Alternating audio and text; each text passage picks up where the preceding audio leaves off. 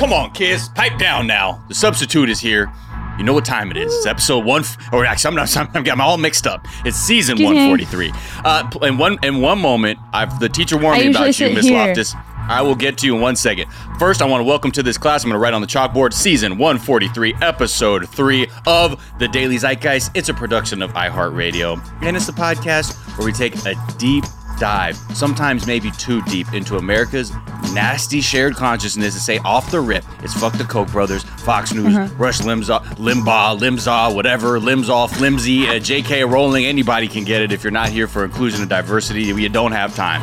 If you're still in after that, then you're gonna like the show. If not, you know, maybe turn the podcast off. It's free. So don't do that to yourself. It is Wednesday, July 22nd, 2020. My name is Miles Gray, aka Pierre Emerick Aubameyang, aka Thierry on Weed, aka Lee Spliffson, aka Thomas Rosicky, aka Stashley Cole, aka Tuscany Sansum. Now, some of you probably don't know what the hell that was, but that was a lot of North London legends right there. Uh, and thank you to Hungry Hungry Hippolytus at Professor Double XL for those, uh, you know, those Arsenal inspired AKAs honoring the FA Cup run because we are in the final. Uh, but I digress. Enough about my favorite team and on to Couldn't my make heads favorite co-host. I know. Don't worry. I'll, Don't know. I'll bring it back to Bruins talk in a second. There. I- Well, oh, allow me to reintroduce you as my recurring co-host uh, and just overall legend in the game. Please welcome Miss Jamie Loftus. we are young. Isolate, isolate, we stand. Six feet apart, wash our hands. Loftus a battlefield. That's from at Water Chestnut. Dude, great song. Love Pat Benatar. Shout out to you know- shout out um, to Myron Grombacher, the drummer of Pat Benatar. You got the a real mom haircut legend, Pat Benatar. Yeah, I think she just Yeah. like a lot of those '80s people who like they just get the huge check. They're like, I will now live in Hawaii forever, and I don't want to talk to anybody, and I don't need anything Yeah. except to live with this ocean view. Uh, Jamie. Jamie, Jamie, thanks for Yeah. coming by. You know, it's these substitute gigs are not easy for me all the time, so I appreciate. Yeah, I'm here to make things uh, more disorganized and harder. well, please help me uh, introduce and welcome Yes. our first time guest. Uh, she is actually part of the iHeart family, but a first time on this show. She's a writer, she's a podcaster, host, pretty much you name it, she can do it. Please welcome Yves Jeffcoat. Hey y'all, I'm Hi. so happy to be here, and I really feel like I cannot follow that introduction, Jamie. But I'm here, and that's how it's got to be. What We're do you- you psyched got you're any- here. Got any AKAs, Yves? I, I don't have any AKAs. I feel like I should be christened here. I mean, what what better place to to to be honored with AKAs? I don't have any of my own. Yeah. I guess Yves S- Saint Laurent, uh, but that's just a, not much of an AKA. It's just a pretty Yves much Saint Laurent. one to one. Uh, well, we're going to get to know you even better. Uh, but first, we got to tell our listeners what's going on. I'm just going to check in. You know, we've been checking around with like white supremacy. Uh, need to check in with toxic masculinity too, because boy, oh boy, uh, it's, it's going down right now. Uh, we're also going to take a look at what's going on in Missouri because um, I don't know if you saw that couple who was pulling guns on peaceful protesters. Uh, they've been charged with a crime, uh, and we'll see what happens to them. Spoiler alert: nothing.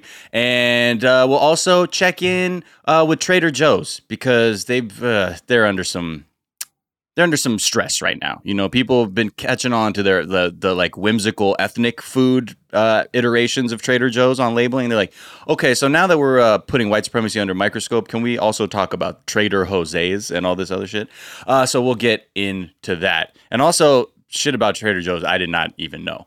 But first, before we do any of that, Yves, what is something from your search history that is revealing about who you are? Okay, so this is something that's been top of mind for me lately, and I've been doing a little bit of research into exercise induced urticaria. I think I'm pronouncing that correctly, urticaria. Ooh. Um, it's basically uh, what I gather from it is, is that it's allergy to to exercise. Um, there's this thing, this really strange thing that happens to me anytime I get back into running, and the background. Well, I say get back into running as if I actually like to run and I actually do it regularly. I don't, but anytime that I do, um, anytime that I do run, I get this like really, really, really crazy itch um, that like doesn't go away that I kind of have to train out of and run for a couple of days. And so it's been super super annoying and I I I would have to take an antihistamine anytime I took even like 2 weeks off of running. And Whoa. yeah, yeah. Uh, and and that would yeah, that would get rid of it completely. It would be like I pop an antihistamine about 30 minutes before a run and then go out and run. And usually I like to run tracks because I, I don't I I like like I said I don't like to run and like it just freaks me out to run anywhere else. And so like after Right. about 800 I was like good to go on the itches and it would be unbearable. And that's been something that I've been dealing with for a while. So I realized like how much I've been thinking about it and like how much it was in my Google search history recently because it's something that I refuse to see a doctor about. I'm like, no, I'm better than this. Like I can do it on my own. I'm fine. I can run through it. If I run through it, I'm a better person. Like, I don't know. That's that. Yeah, but it's just super annoying and it's um I've never heard of this before. I mean, Yeah, this is can you describe this? Just the second you said it, I'm like, this is very novel uh, for me. But like, is it a isolated part of your body that begins, or you have like a full body I- itchiness? So I have to say that I'm also self-diagnosing. Like I said, I haven't talked to Okay, that's fine. talked to anybody official about it, but from what I gathered from my very accurate Google searches, um, it's it like it's usually in my legs, and I'll feel it in my core as well. But it'll feel like a million fire ants are just inside of me, and I, I Oh, can't wow. scratch it away. Yeah, I can't scratch it away. Um, and I realize, well, I'm linking in my head. Um, Mhm. That's fine. That's what we do here. This is okay, not a cool. medical podcast or a actual. No, no one's a professional here. It's a second-rate rant sesh. Uh, yeah, please skip, go off. skip the ads. Right. Skip the ads. right. So I I also like my nose runs like crazy anytime I'm doing any sort of cardio. Like Yeah, when I would go to high intensity interval training classes, I would always be the one running out of the classroom to the bathroom to blow my nose and was like, "What what's going on with me? Like nobody else is doing this." Yeah. Um obviously that was in the before times. I'm not going to I'm not going to any group exercise classes right now, but yeah. Yeah, well, I mean, uh, you can do uh, that HIIT on on phones now. I've been uh, I, the first time I did it was on an app, and that was that was an intensity I was not uh, ready for. I should have the, but it was written there, high intensity. I don't know why I thought yeah. it Yeah. would be I intense didn't if you're know. just high doing it. I didn't know what HI like. I didn't know what that was until quarantine, and then now there's all these ripped YouTubers screaming at me every night. it's, it's Wait, How so you just- though? You just put it on and just go to sleep. You don't actually. You're like, I don't know. And they just they no, just I scream do. at me. I and- do the I do the exercise, but it's like yeah, it's like this series of YouTuber that I watch. Well, sometimes they'll like throw it in in like Oh, the, wow. in- and so they're like, we're gonna switch to like H I T T. I was like, I don't know what that is, and then they're like, we're gonna kill you. Yeah, they're like ready to fucking ready for the ladder, and you're like, the I've what? leveled up from Right. Jane Fonda, and now I'm into some scary. That's shit. what I was saying because you've definitely you've you've marched through the kingdom of Fonda aerobics, and now you're saying like, Yeah. is this is this your queen? Is this all you have to offer me? My world and now has you're evolved looking. For, past a need for the Jane Fonda tape. Turns out there's more out there. It, it is it is a little weird to be yelled at and know that that person doesn't have the actual feedback of you being more motivated. It's just like, yeah, you're Right. you're yelling at me. I feel really encouraged, but there's no way, no way you can receive that right now, and it's Yeah. kind of weird on your end. yeah, well, uh, I mean, uh, this is my question to you, uh, Jamie. Does this ever end with you doing CrossFit? I feel like that is a step too far, but I don't know. At this point, I wouldn't rule anything out. There, I feel like Sunny would neg you into doing CrossFit. Your dog. But I'll I'll recommend someone just because I was embarrassed to be watching fitness YouTube, but then I found out that uh, frequent guest Sarah June uses the same fitness YouTuber as me. Uh, her name is Chloe Ting, and she's so nice and encouraging. is that the person they asked if there's a robot? Oh, Did I maybe. Did I see an article today that's like, is Chloe Ting a robot? Why would they say that I don't about know, her? whatever. We can- Slander. We're getting She- we're getting I- too caught up in fitness YouTube. Yes, it is. It, whoa, is Chloe Ting a robot? And other facts about YouTube's fit. She's not a robot. She seems really nice. If she's a robot, I. She's a robot. We have. I gotta call Isaac Asimov stat. Uh, Yves, what is something that you think is underrated? Hmm. So uh, I had to think really hard about this, um, but I think that saying "I don't know" is underrated. Um, This is big. This has been a new trend. Yeah. yeah, yeah, I think it is, and I and obviously it's really true that there is a world of info like at our availability that we have immediate access to. Like that's definitely true. A Google is a click away. Like we have all of that at our hands, and I feel very fortunate, you know, to be able to look up whatever I want to, including exercise induced urticaria, um, to figure that out. But I think that when you know it, it, it's definitely important when it comes to when we're uninformed on something like being able to say i don't know is just uh, i don't know i mean it feels kind of freeing in a way where it's like i do i would say that i feel a lot of the time the pressure to know everything because i know that i do have all of that information at my fingertips but i Right. also think in a larger way in a scope just saying i don't know is kind of freeing because there's so much that there is uncertainty around right now when it comes to the future. Like and i think about that specifically around abolition. Like we Mhm. have we have a lot of ideas about what we want to work how we want it to work the kind of future that we want to build and the kind of world that we want to see. Um but i think that there is something very valuable in being able to say i don't know around i have no fucking idea if those ideas are going to work i have no idea how long they'll take to work I have like I have no idea if what I'm saying right now is the right thing, if it's the wrong thing, if you want to put things in the binary like that. But I think that there's a way in which, yeah, saying I don't know around specific issues right now is so important because there's so many people fucking talking who don't need to be. And Right. then there's so many people's voices who who need to be heard that people aren't listening to. And yeah, um Right. like making sure that those voices are uplifted is important and saying I don't know. But it's also envisioning is is being able to envision and being able to assume risk, which I think obviously as black people, I and if I can speak for the collective, we are so risk averse for so many important reasons. Um, you know, we want to survive and we want to thrive, but I think that saying I don't know is like, you know, we can open ourselves up to risk and we can open ourselves up to uncertainty, and that's so that like that's okay. That can be okay, and we can tell Right. ourselves that that that's okay. Because right now we have a lot of information that we do know that we don't want.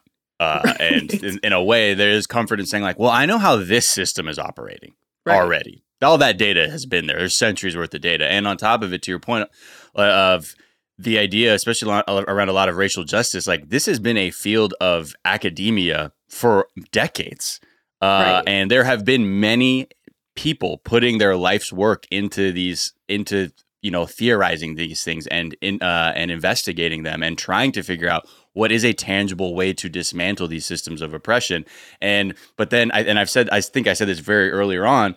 That's where there's another layer of racism that this uh, form of academia runs into another like form of gatekeeping about sort of like, well, what are these black and brown people are going to tell me about how the justice system? And there's things get held up, and we don't, and th- that message doesn't reach the people it needs to at you know, at, I think at the moment they need it. And now I think with a lot of this renewed enthusiasm or new enthusiasm from new people who are joining this movement, uh, yeah, it really is important to say, hey, you don't have to come in. No one's asking you to come in here a fully formed ally who knows every dimension of oppression and how to dis- like dismantle it. Right. The first thing is that you show your enthusiasm for it. You're and then you're all open. You are open to hearing things and you are open to learning new things, just like everybody else is. Because I think the way we get to where we are is at a certain point, motherfuckers go, Oh, I already know everything, so I don't need to keep, I know what's best. I will keep going down this path of just funding the police and law enforcement and let the budgets keep getting bigger and bigger and bigger and, you know, no support for social safety nets, etc. Uh, yeah. For sure. Yeah, and I think that we often operate in the way where we say we don't know so easily. Like we we care a lot about science and about the the the parameters that happen around science and know that it is a thing that is infinitely changing and we know that that's the foundation of science is something that we'll never know everything and the reason that we have science and that we have experimentation and that we have continuous learning is because we know we don't know everything Yeah. and like just applying that to to this What a thought. Wh- what what No, I already know What a thought. everything, Yves. Can't tell me anything new. I already heard everything. I've already seen every episode of Law and Order. This so conversation what's next? is over. Yeah. Yeah. done Well, I- and done. I think what's also interesting too is you know smart people, especially I think actually have the hardest time saying they don't know anything. Uh, especially if your self perception is like, oh, people come to me for information, or I'm I've been told I've been of like I'm sharp or whatever. I find Mhm. that that is a thing. Even for me. Like I've found uh, you know through years of therapy being able to be able to say Mhm. yeah I, I don't know that even though like you have I, I i know for me personally as a child like trying to know everything or get good grades like started a habit of like trying to know everything Right. but Sure. it didn't give me to the healthy place of like actually the pursuit of knowledge and wisdom which is to then put your ego in the fucking trash and say bring me all of the information so i can just blow my mind open yeah. Well, yeah, I I feel like. Sorry, go ahead. oh no, I was just gonna say, yeah, I, I agree with you, Miles. Like, I want to say that I'm totally implicated in that as well, and thinking like I'm a black woman, I know about blackness, and like you know, my experience is mine, and, and really getting caught up in my singular perspective, and like really having to unlearn and learn things in terms of like, okay, I'm seeing from my specific worldview. A, a trans person's life, a black life, is nothing like my black life is, and a person who is like from a different part of Georgia, like if, even if it's that small, um, than I am because I grew up in the suburbs of Atlanta, like their life is going to be very different than mine, even if they're a black woman as well. And just like snapping myself out of that.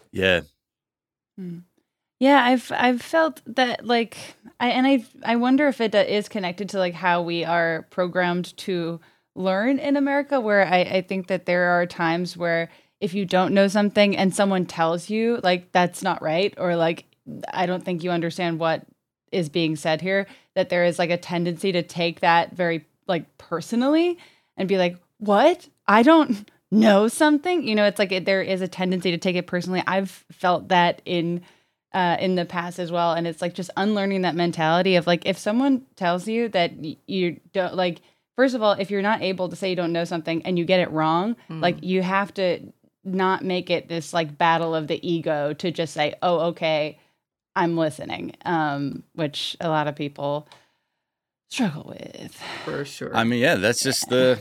I think that's the other thing too is that it's a much, it's a lot harder actually to say you don't know, but it's actually the best thing you can do. I think Yeah. you know that actually is a demonstration of uh, higher aptitude because you can learn anything the second someone tells it to you, but Mhm. it's hard to put that shit aside and say.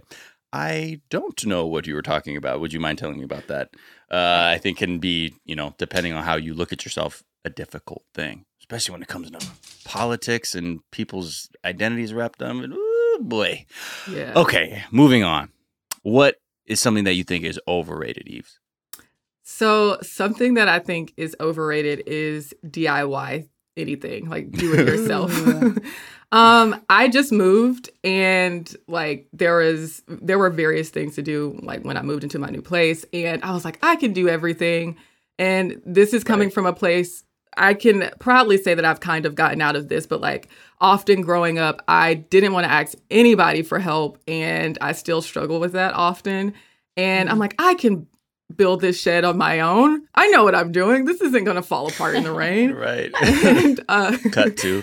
uh, yeah, like I know how to do all this. Like I'm going to paint the whole house, and I'm like, girl, you you first of all, you don't have to do everything. Like there's there's no way you can do everything, and um, I think the struggle that I have with it is like I know that most of the time, but I also really enjoy making things, and so uh, there's this back and forth between if I DIY it, I'll have so much fun. Like I'll be crafting again, and I'll prove to myself that I actually have leisure time, and I'm not always about productivity and work and like eh, that type of thing. Yeah, Yves, are you able are you able to relax, Yves? Yes. Oh, okay. actually, yeah, Okay. yeah. So yeah, I I'm very Because the way you were, that's the way you were sort of like really going is. through your mental pathway, being like, and I, I am able to do leisure activities. I was like, oh, oh, wait, okay. So how do you, how do you get down? How do you relax, Yves? Yeah, I, I do. I will say it's very intentional. That's something that I like. Uh, I've learned a lot through a lot of my yoga teachers, honestly. Um, Mm. uh, how important rest is. Just following a lot of people who I, you know, I like what they're doing, like what they're saying about when it comes to rest and sleeping, and and knowing Mhm. that I can't be here on this earth to do things for people if I don't relax. So I have to be really hard and soft at the same time on myself when it comes to relaxing. Yeah. Um, so I think like it doesn't even have to be super big. Like I love naps, so I'm like I'm good for a nap. Nobody can tell me that I can't nap. I'm gonna do it. Um, so that happens. Um, and then I what else do I do to relax? I like I like to sit in silence. I meditate to relax. Mm. I literally you ever use the Portal app? no. It's like Miles a it's like a plugging Hey, porn. I'm always I can't look when I know when I meet a somebody who's a creature of solitude. It's an app that's like these like uh I think like Emmy winning sound art like recordists got these soundscapes from like a rainforest or like a Oh. plain in the UK or like a mountain in the Alps or whatever, and it's just like a- like ambient noise, which I Oh, like to meditate with because it helps like you know put me in the zone. Yeah, Uh, yeah. This is not Spawn. It is simply. I know what this is Miles like the saddest. It sounded like cry Spawn the way you said it. Yeah, the saddest cry for them to get put like do some ad spend on the show. But I'm like, nah, I'm just I'm just preaching the gospel of Portal. Um, but a yeah, the. DIY thing, I think it's hard. I I I started off thinking I could do everything.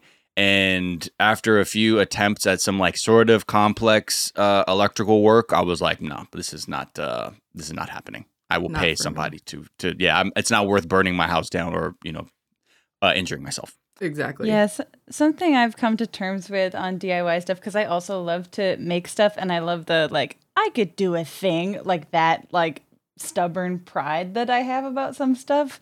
but then it's it ends up you even if I can do it correctly, which often I just flat out can't. It takes so much time and then you're like I've lost days of my life to n- not successfully making what this 12 year old on YouTube did in 45 seconds. So Yeah, but that was sped up though. You do realize that that video was like yeah. on 100 times. Wait, so Oh, she was he doing didn't she didn't grow all three that corn in 13 seconds? I've Oh, been, uh. I, I, I don't know. I've been getting into quilt YouTube, and they make a lot of shit look easy that it is. Oh, not. don't get into don't get too deep into quilt tube. Um, Mm-mm. and what is finally, Yves? What is a myth? What is something that people think is true, you know to be false, or vice versa? So I don't know if this is an overall myth, but it's something that I, it's a sentiment that I've been seeing a lot lately on the internet that's been floating around. And that's that black women shouldn't be told or don't need to be told that we're strong. Um and I definitely understand the sentiment because it's coming from a place where so often our oppressors specifically are the ones who are telling us that like we don't experience pain and that's in a very established way you know when that comes to um the medical industry um Mhm. just always saying that and i know so many of us have had personal experiences but saying that our we don't experience pain that we're strong that we're tough that we can make it through this that we can make it through that there's this superhuman stereotype uh that we Yeah. can do all of that and i think that yes in in that manner like our oppressors don't need to tell us that we're strong because if we take it contextually we know their intention behind that. And we know that so long what public health has meant for black women and black people in general is death like public health equaled death when it came to black people. So hmm um, I think, yes, all of that is true. And, and I just wanted to preface it with that because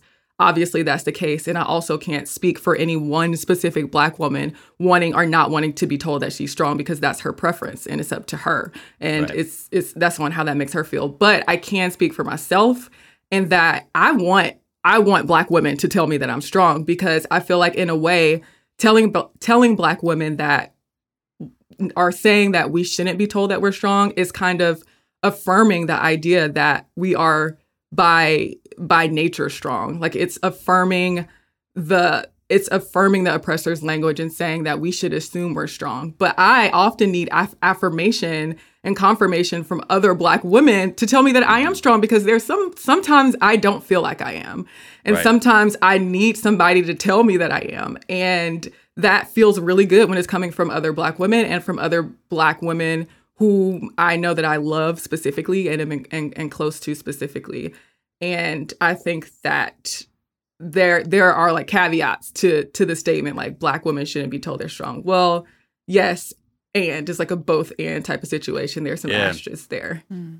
I think everything is really like loaded like that too. I've had discussions with some uh, like professors uh, who you know are like so in sociology and a lot of Black history, and I've even heard from them just sort of like the nature of the kneeling and how that is even uh, viewed for like from a historical context problematic to see that as like kneeling in front of the pr- oppressor as a form of protest has all of this historical context behind it of the subordinate servant uh, and lowering themselves to the master and things like that. So at every turn, right? There's all every there's every there's so many dimensions to the ways that we can either protest or find strength in our existence. Uh, but there's always this other historical backdrop to it that I think everyone we always have to be conscious of because there's all these roots, like to the point of you know this fallacy or this like uh, medically perpetuated myth that like yeah, black women we, we prescribe less painkillers. Mhm. Um, that that is all going back to this idea of you know uh, the slavery and the idea that these black bodies are used to create revenue and are efficient at doing that, and that continues. So yeah, I think it's an important myth. Yeah. Um, all right, well, let's take a quick break because that was a pretty heady over under in myth. I appreciate that, Ives. Uh, or Yves, sorry. I- Mhm. Ives is someone I went to high school with, uh, different person. Um, so thank you for that, Yves. And we will come right back and talk about some news right after this.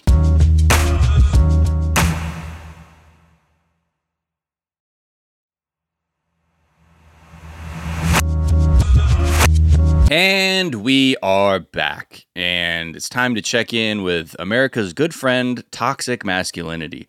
Uh, there are so many, many things happening uh, at the moment. Uh, and just a few of the top stories are just sort of all kind of centered around this idea of this phenomenon uh, of toxic masculinity. The first is about uh, Alexandria Ocasio Cortez. Uh, so you know, AOC has been a very vocal member of Congress. If you haven't heard, uh, and conflict with GOP House members is not something new uh, for her uh, or many vocal progressives in the House. Um, but you know, I think since white supremacy is trying to fight back, it's it's causing a lot of uh, conservative Congress people and leaders across the nation to get like really unnerved when people are like accurately describing white supremacy or forms of oppression that aren't tied to like but they took our jobs rather than saying like no this is systemic racism or that you know poverty is actually the, the root cause of crime and that police actually isn't the answer to crime because if we look at crime for what it is it's it's a lot of the crime we're talking about is because people have lost any sort of support system and are turning to crimes of desperation etc this apparently upset uh,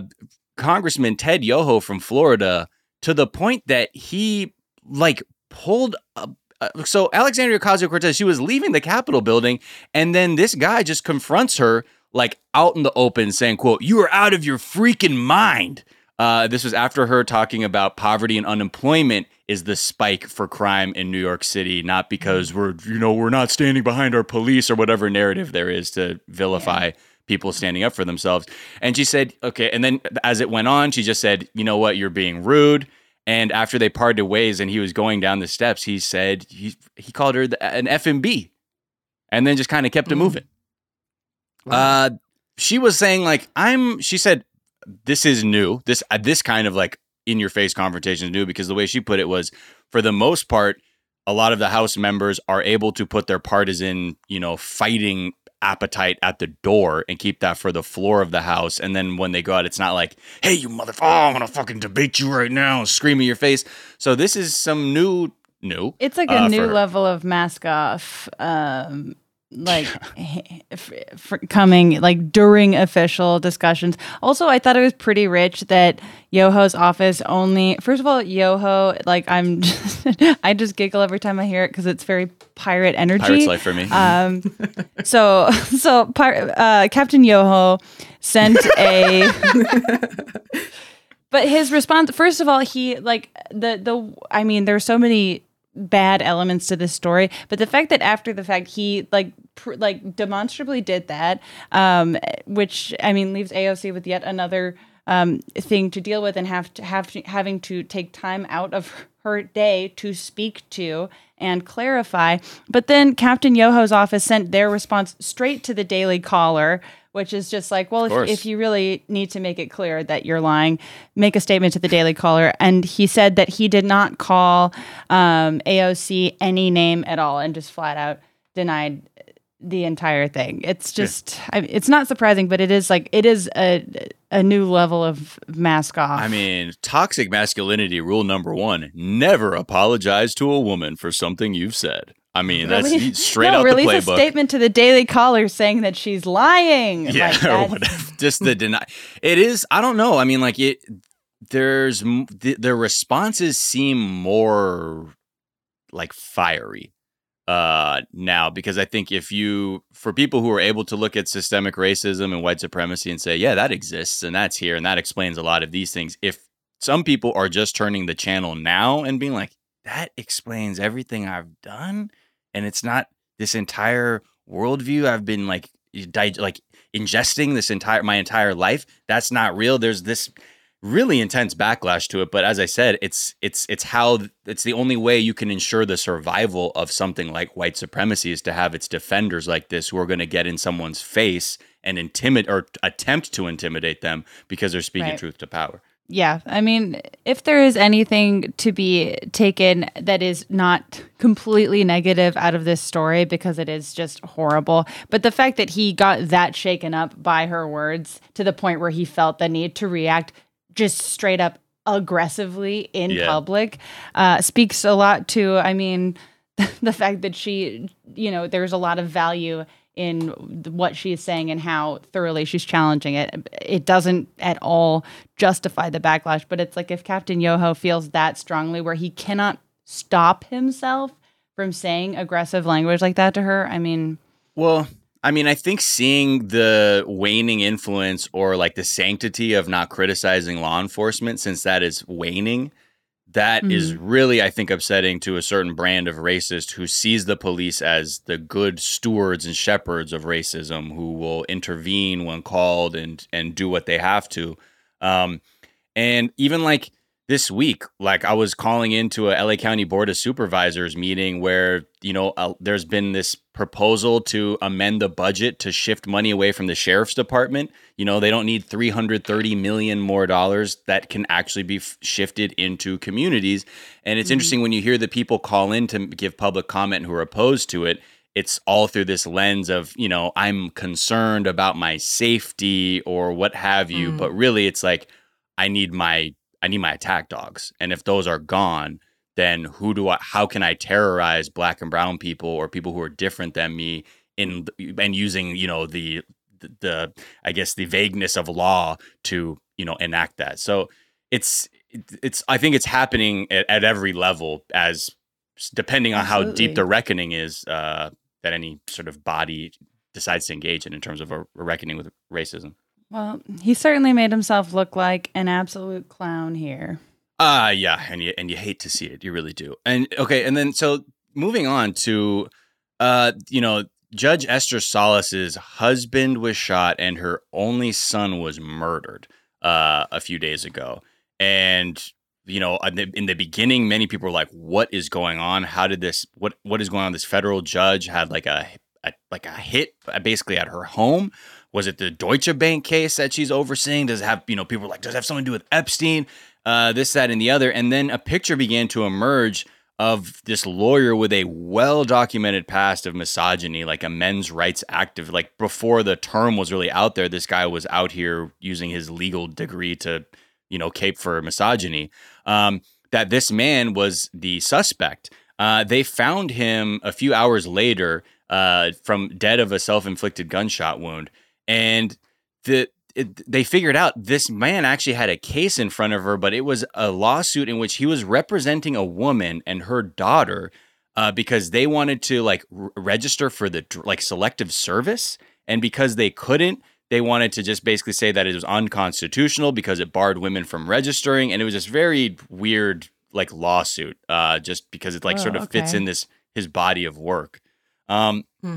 and this guy, this this guy Roy Den Hollander, he's been like he's been sort of on the radar of like political commentators, like legal commentators for a minute because for years he's been doing these really like lame lawsuits. Like, you know, uh, for people who have been like studying his history, apparently things went south when he like his he got divorced from his wife who he like Oh felt like just got got with her got with him to get a green card.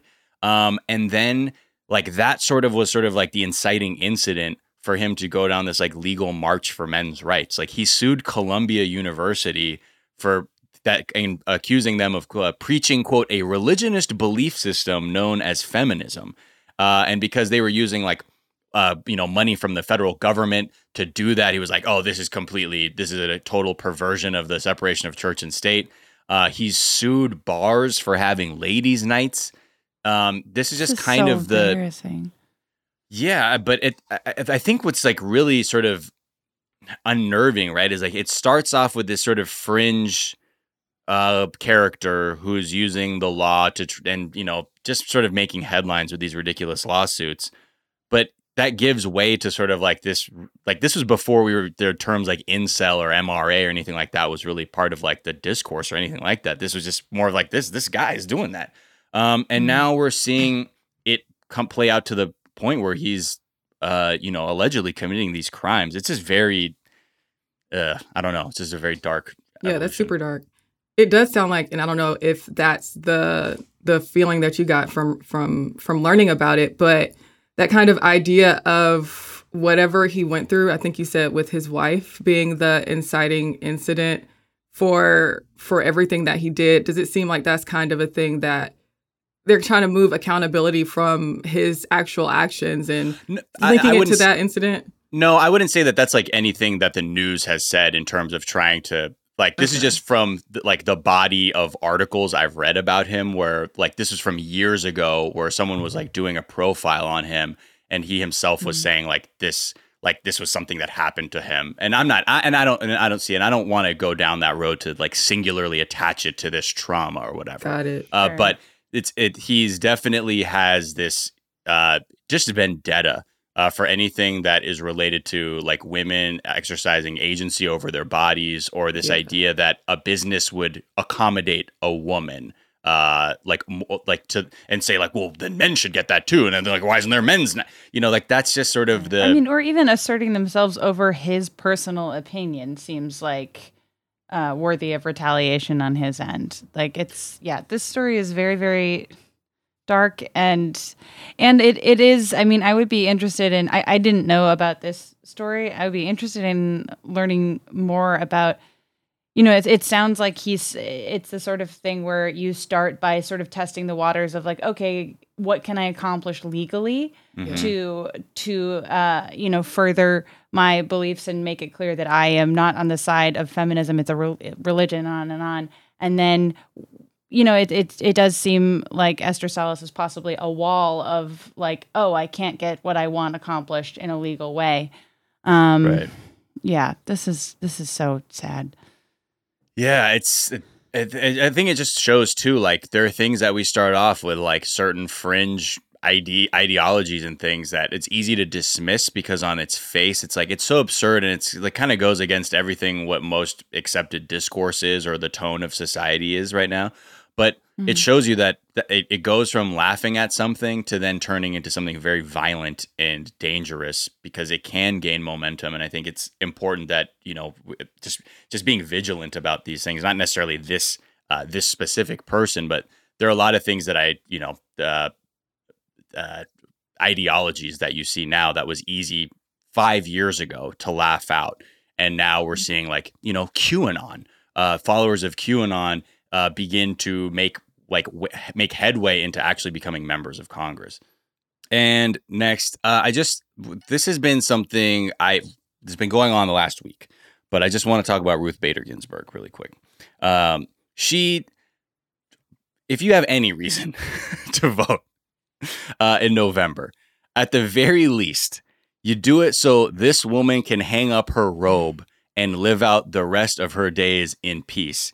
This uh, this Supreme Court justice, man, she has been hanging on. Uh, now she says she's been very strong, and I believe that. But I feel like someone at this point, I think if there were any other administration, she might be more open to retiring. But given the the tone of how the Senate works and what this president's aims are, it's all about putting in more uh, absolute just rubber stamps for whatever the conservatives want done in this country or want dismantled. So if anything were to happen to her, we all know that Mitch McConnell would be more than willing to fill this vacancy. Uh, and she last week she went to the hospital for a possible infection that ended up being okay, uh, but still, I mean, I just remember that like every news thing I read, Twitter, anyone was like, "Oh my God, RBG!" Anytime they hear that Ruth Bader Ginsburg is in the hospital, it like, uh, it, it, it people have a very visceral reaction to it. I think, given that what has happened with when Justice Kennedy retired, uh, and then seeing that whole confirmation of Brett Kavanaugh and even Gorsuch before that, but it's just a very, very. Uh, I think for people who have their head in the game in terms of looking how a lot of these legal cases end up at the Supreme Court, that mm-hmm. this is something that isn't uh, we can't i guess not it's not that we're taking it lightly but it does have it could have dire consequences uh, if something awful were to happen yeah I, rb i mean i it is never not baffling to me that you know the, the fact that it uh, a very like a uh, a figure like ruth bader ginsburg remaining alive and healthy um, could possibly affect so like literally everyone in the country is like yeah. her the health and well-being of one uh like elderly person it, people's rights hang in the balance that just uh, doesn't seem right. like a good system uh, and I, I mean, it's like I, am like kind of critical of like the cult of RBG. There's a lot of good stuff yeah. written about it where I just, you know, like no, you know, making politicians uh, like celebrities above reproach is never a good move. Yeah. But in this case, it's I mean, just speaking to her her health and and the fact that her health is connected to the well-being of the country. Like it's just it just reminds me of how how flawed that system is. That just like we shouldn't have a system where that's the case. Yeah.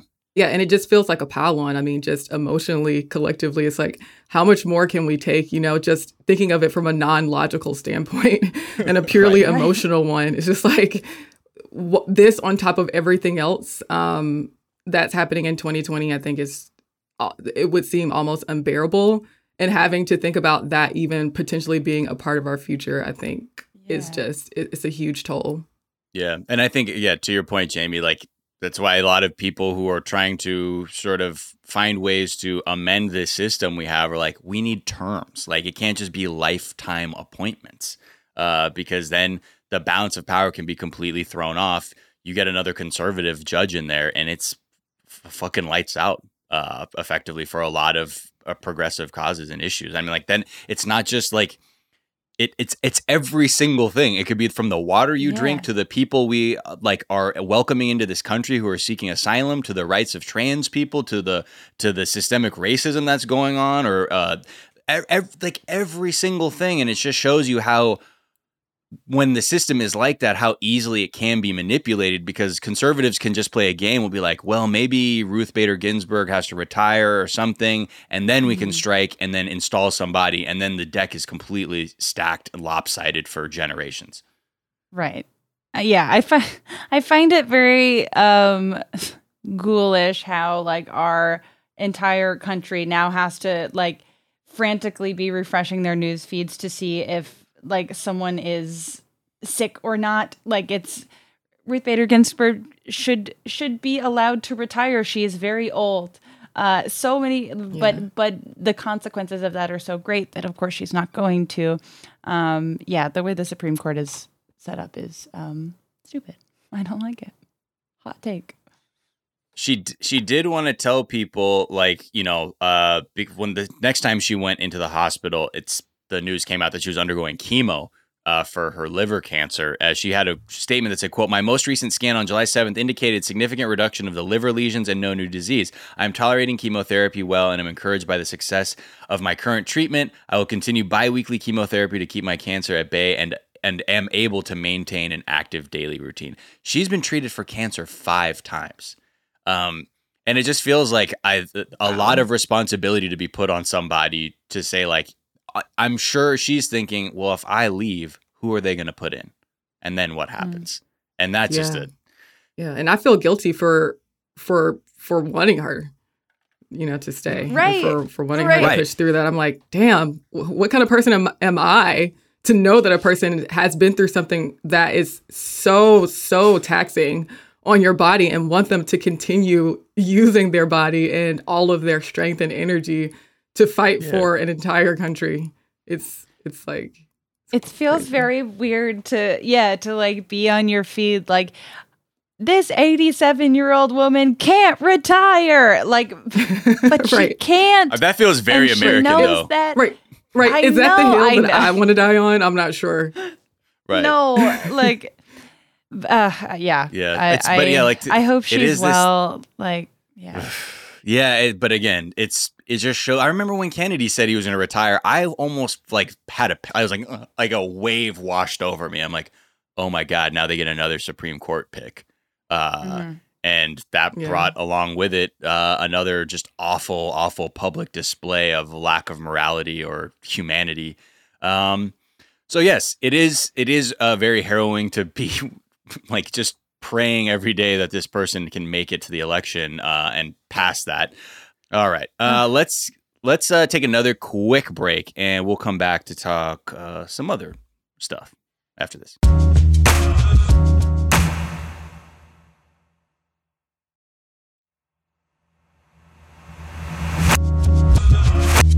And we are back. And do you guys remember Patricia and Mark McCloskey? That name ring a bell? Yeah. I didn't. I couldn't. I couldn't tell you these people by their name, except I remember the photo with the woman's mustard stained shirt, uh, Yeah. with no trigger discipline, ho- pointing a handgun at unarmed peaceful protesters, and her husband, Big Dog Mark, with his cool little khaki and pink polo number, uh, just brandishing an AR like is like it ain't nothing. Um, Yeah. It was.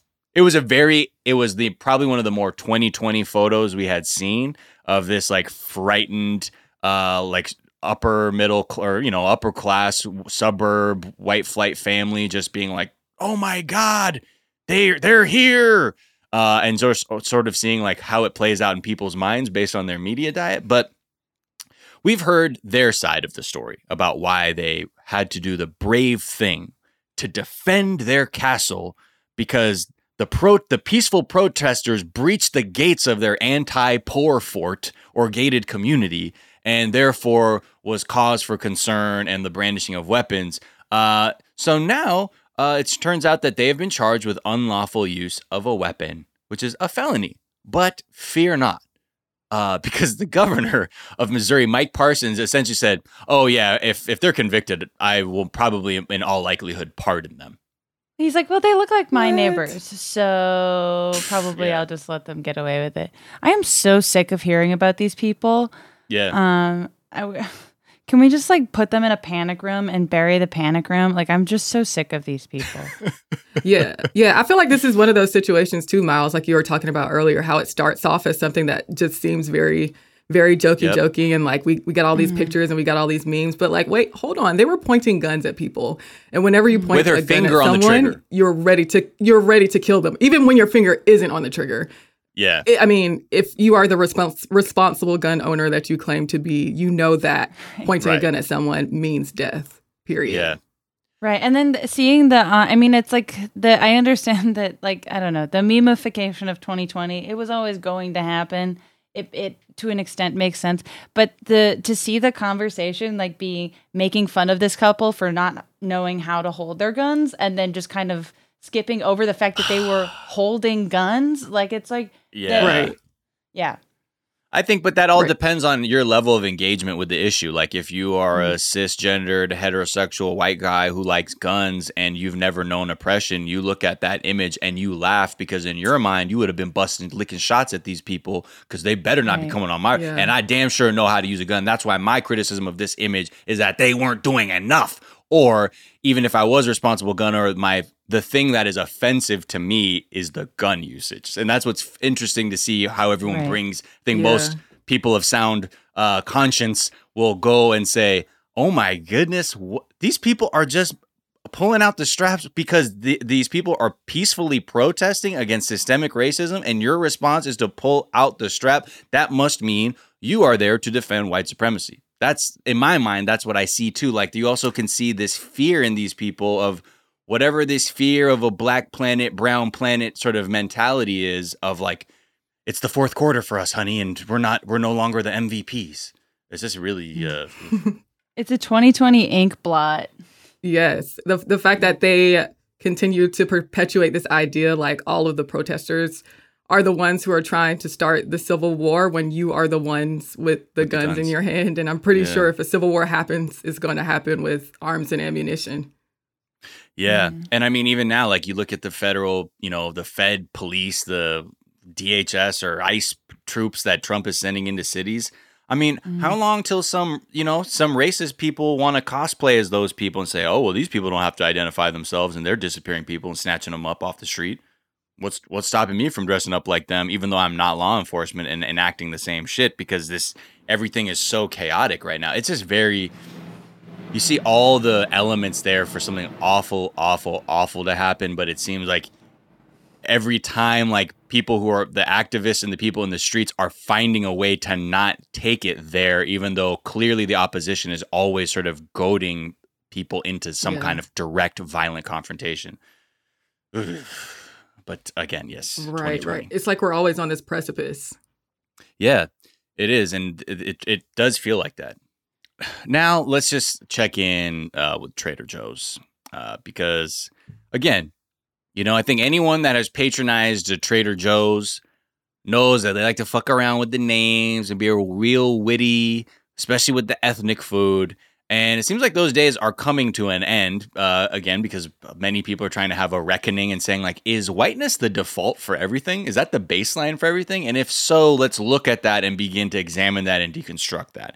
Um, So at Trader Joe's, you've probably seen names like Trader Ming's, Arabian Joe's, Trader Jose's, Trader Giotto's, and Trader Joe-san. Oh, shout out to the Japanese half. Uh, you know, like it's on there, all kinds of yeah. the- you've never I seen. don't you- go to Trader Joe's. Wait. Wow. Whoa, what? I haven't been in a minute, but oh yeah, Yeah, I do haven't either. always yes. Yeah, that like if it's like a habanero thing or it's like something like uh like Mexican food, like an enchilada or something on the thing, it won't say Trader Joe's, say Trader Jose's, and like wink.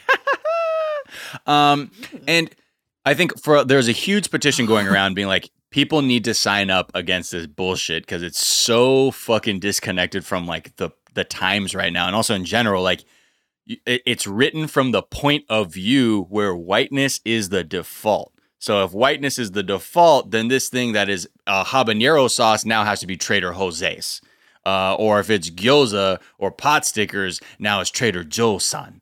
Uh, and it's just this like really, I think like lame ass marketing shit that was like left over from the 90s when like your entire boardroom is just like white marketing people who aren't gonna take a second to be like, shoot, is that is that the best thing? Oh yeah, yeah. So that's and and wasn't this um this petition to uh was also started by a teenager? Oh yeah. Oh, I didn't have no idea. I believe I I was pretty ex- excited for both for the person who started the petition and the fact that it accomplished something relatively quickly. But it was yeah, Yeah. it was uh I I- I believe it was a teenager who created an online uh petition and it got a huge response and then Trader Joe's kind of re- re- responded relatively swiftly. The fact that the, this existed in the first place is so ugh. Yikes. It does. I- it does kind of feel like like like well, we would have gotten away with it if it wasn't for those meddling kids because there's a part of me that yeah. wonders why spend the time on creating all this different kind of marketing in the first place where you could just stay standard like was it actually helpful to them in terms of marketing in any way i mean i know there's never a need for justification of white supremacy and it it, perpe- it perpetuates itself for no reason Yeah. but It's that Um, exotification of yeah, it- it- non-whiteness. Mm. right And in a very cutesy way too, that is just like in such bad It's, taste. it's the same way like you know white people will get together and like laugh and you know be like oh arigato and just like ha ha ha about it you know having their sushi dinner or some shit. That's the same mentality that is like you know be really fun is if we don't call him Trader Joe. And I don't know if you remember the Karate Kid but that Japanese guy uh, Mr Miyagi or whatever he was like Daniel San so we'll call it Trader Joe San. And now it's it's like cool. It's like it's like authentic now right it's like re- Why is a fucking, like, grocery store doing? It's Yeah. just so ugh. Well, here's the thing. So, along with that petition, they talk about this sort of like the mentality of Joe, the man behind the, the first Trader Joe, like how that first store, the first Trader Joe store had an, a nautical theme. Most Trader Joe's stores do have some kind of like net, netting or like buoys or some shit like kind of on the wall. Um, but the first one Yeah, was run. the Hawaiian shirts. Yeah, they had the nautical theme. Everybody were called like they were described as traders on the high seas.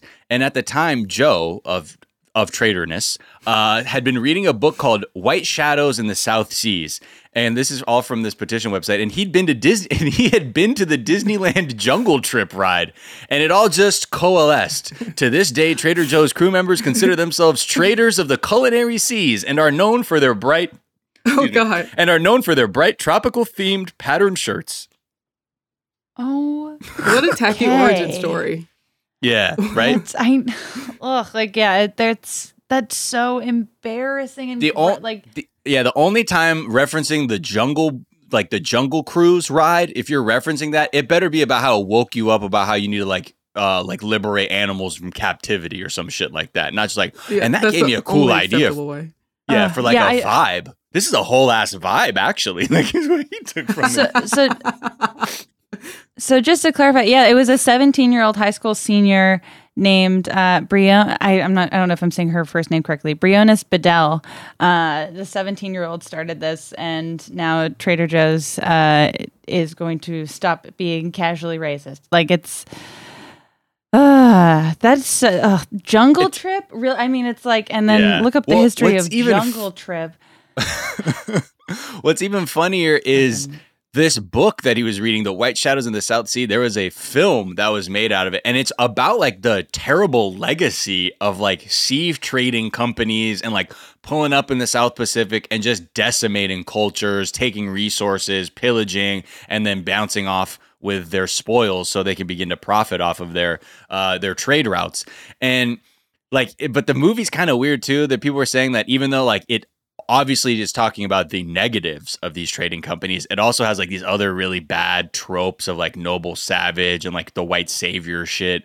Uh, so in the end of the day, like this is the trader thing. It all comes from a I don't know some dude who got really into his seafaring shit, and then I, I mean it makes sense in that sense. The logic they're following, like, well, yeah, we're plundering the earth and stealing shit from people, so why not bring it back to our shores with like these funny names that they can all laugh at? Ay, ay, ay. Well, the good thing is the petition did go somewhere. Uh, It but did, appar- yeah. well, I guess more in the sense that that someone from Trader Joe's claimed that like they had already resolved or like resolved to end this naming convention for their products.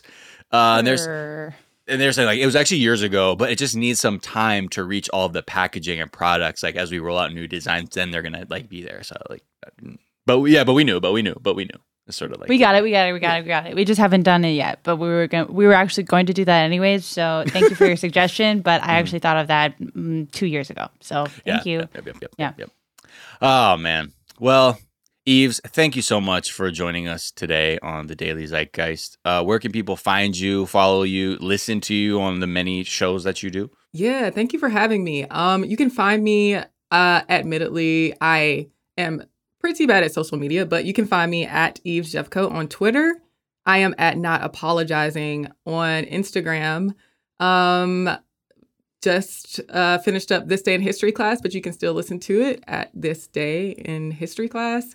Um, also on Unpopular, and you can listen to me on those shows. That's that. That. That's it. And, and, and hey, and people love Bridget Todd around these parts. You've also done a show with Bridget too. Yes, I have. How could I forget? Um, Afropunk Solution Sessions, um, which is an amazing show, and Bridget is an amazing person. I love hosting that show with her. And check that one out too. Perfect. And is there a tweet or some other work of the social media that you're enjoying?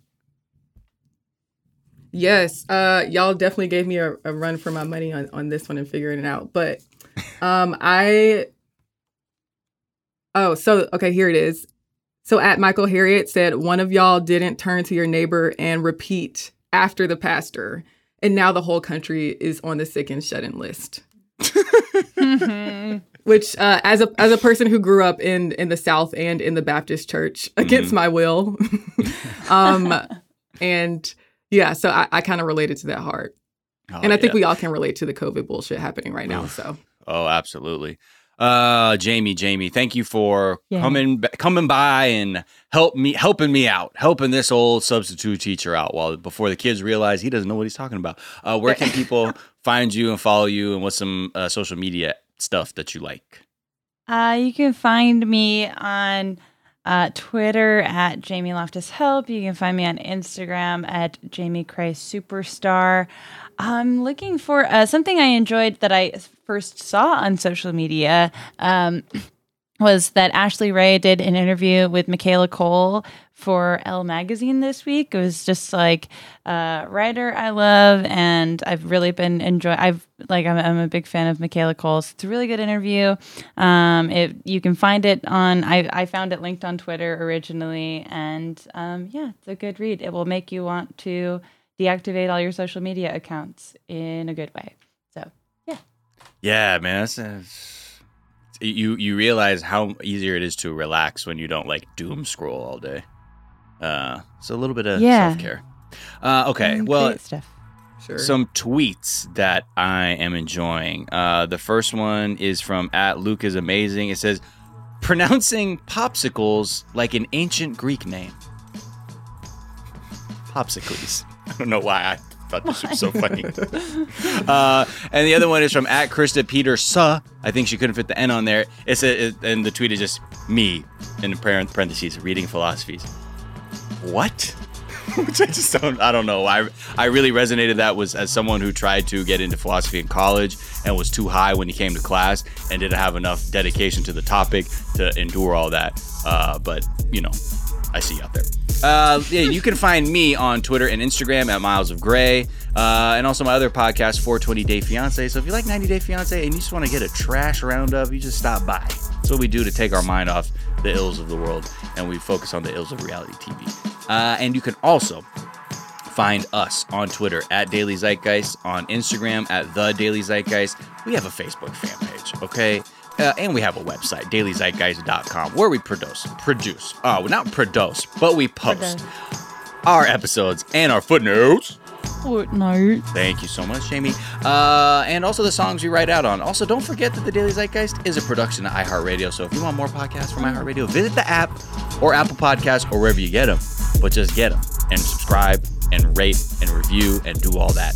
Uh, and now for the song that we shall ride off into the sunset in. Uh, it's called Afet, A F E T, by Daringer. And this is just a really dope, you know me. I like a little sample based production. This has a really wonderful drum break over like this really uh, like vintage sounding like electric piano lick that's playing throughout it. This is again, this is like background texture music. You know, if you want to get some work done, but you also need a little something to go get your shoulders moving, get your toes tapping. This is it. So that's Daringer with Afet. And you know what? We'll see y'all later. It was a trending episode, but until then, see you later. Bye.